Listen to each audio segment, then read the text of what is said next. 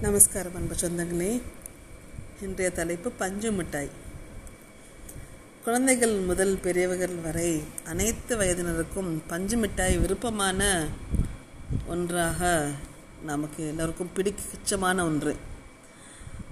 அனைத்துக்கும் தினங்கள் உருவாகி கொண்டாடி வரும் சூழலில் டிசம்பர் ஏழாம் தேதியான தேசிய பஞ்சு மிட்டாய் தினமாக கொண்டாடப்பட்டு வருகிறது என்கிற தகவல் ஆச்சரியமாக இருக்கிறது அல்லவா?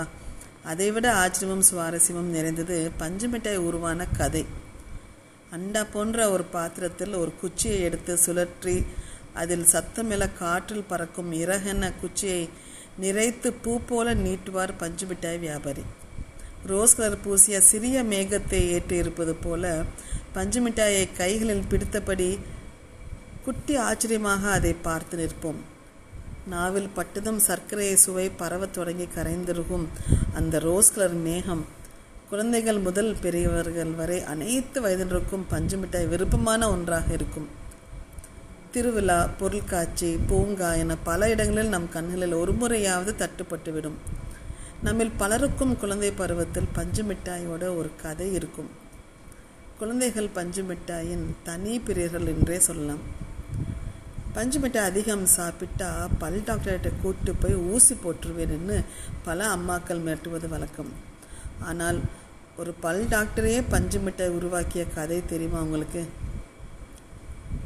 பஞ்சு மிட்டாய் முதன் முதலில் பதினெட்டாம் நூற்றாண்டில் ஐரோப்பாவில் உருவாக்கப்பட்டது. அந்த காலகட்டத்தில் உருவாக்கம் கை செய்முறையாக இருந்தமையால் பஞ்சு மிட்டாய் விலை அதிகமானதாக ஒரு பொருளாக இருந்திருக்கிறது. பஞ்சு மிட்டாய் பணக்காரர்களுக்கு உகந்ததாகவே இருந்திருக்கிறது. ஆக பஞ்சு மிட்டாய் அனைவரையும் சென்றடைய ஒரு இயந்திரம் கண்டுபிடிக்கதாக வேண்டும் என்ன ஒரு மருத்துவர் ஒருவருக்கு தோன்ற தொடங்கியிருக்கிறது. ஆயிரத்தி தொள்ளாயிரத்தி ஆயிரத்தி எண்ணூற்றி தொண்ணூற்றி ஏழில் அந்த பல் மருத்துவர் வில்லியம் மோரிசன் மற்றும் மிட்டாய் வியாபாரி ஜான் சிவாட்டன் இணைந்து சுழலும் பஞ்சு மிட்டாய் இயந்திரத்தை உருவாக்கினார்கள். பின் ஆயிரத்தி தொள்ளாயிரத்தி நாலாம் நாளில் அவை உலகிற்கு அறிமுகமாகிறது. உலகின் மிக எதிர்பார்த்து கண்டிப்ப பிடிப்பாக இது மாறி சில வருடங்களிலேயே உலகெங்கும் பஞ்சு மிட்டாய் மோகம் துளிர்விட்டு தொடங்கியது. பஞ்சு மிட்டாய் வெள்ளை நிறத்திலிருந்து பல வண்ண உடைகள் அணியும் பல வண்ணங்கள் பஞ்சு மிட்டாய்க்கு உயிர் கொடுத்தாலும் கண்ணை பறிக்கும் ரோஸ் நிறத்தை அவ்வளோ எளிதில் யாராலும் மறக்கவே முடியாது. அந்த மாதிரி ஒரு ஒரு கண்ணை பறிக்கும் நிறமாக அது அமைந்து விட்டது. நாம் சிறுவயதில் அந்த அரசு பொருட்காட்சி என்ற ஒரு ஒரு கோடை வெயில் நேரத்தில் நடக்கும்போது பஞ்சு மிட்டாய் வாங்க வேண்டும் என்பதுதான் நம்ம குழந்தைகள் கேட்பாங்க. அப்போது கிடைப்பது போல் பஞ்சு மிட்டாய் என்பது எல்லாம் எல்லாமும் வீதியில் வருவதில்லை. பஞ்சு மிட்டாய் வேண்டுமென்றால் நீங்கள் பொருட்காட்சிக்கு தான் செல்ல வேண்டும். என்றளவிலும் பஞ்சு மிட்டாய் என்பது அந்த பிங்க் நிறத்தில் மட்டுமே வந்து கொண்டிருக்கிறது. இந்த இதை உன்னிப்பாக கவனித்திருக்கிறீர்களா? ஒரு சிறிய மேகத்துண்டு போலவே இருக்கும். அதுவும் பிங்க் நிற மேகத்துண்டு. ஒரு குச்சியை சொருகி அந்த மேகத்துண்டை கொடுக்கும்போது நமக்கு என்னமோ நாம் அதுவரை அண்ணாந்து மட்டுமே பார்த்த ஒன்றை இவ்வளோ சுலபமாக குச்சியில் சொருகி விட்டார்களே என்று ஆச்சரியமாக வரும்.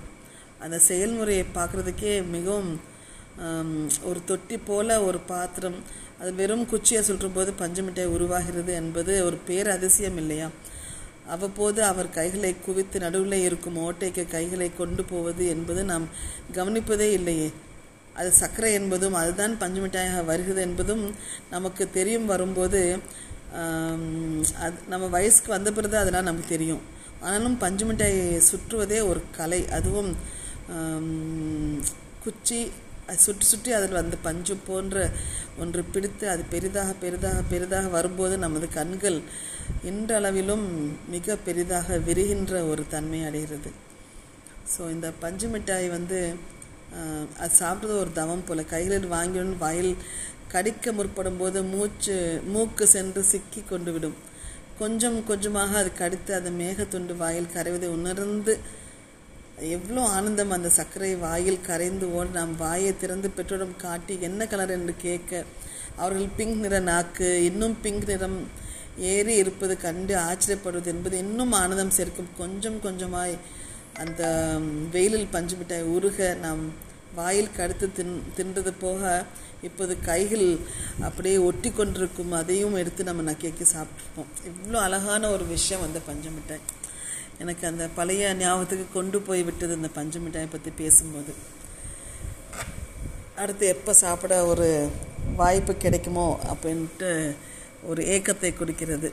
ஸோ இத்துடன் உங்களிடம் விடைபெறுவது உங்கள் மீனராஜா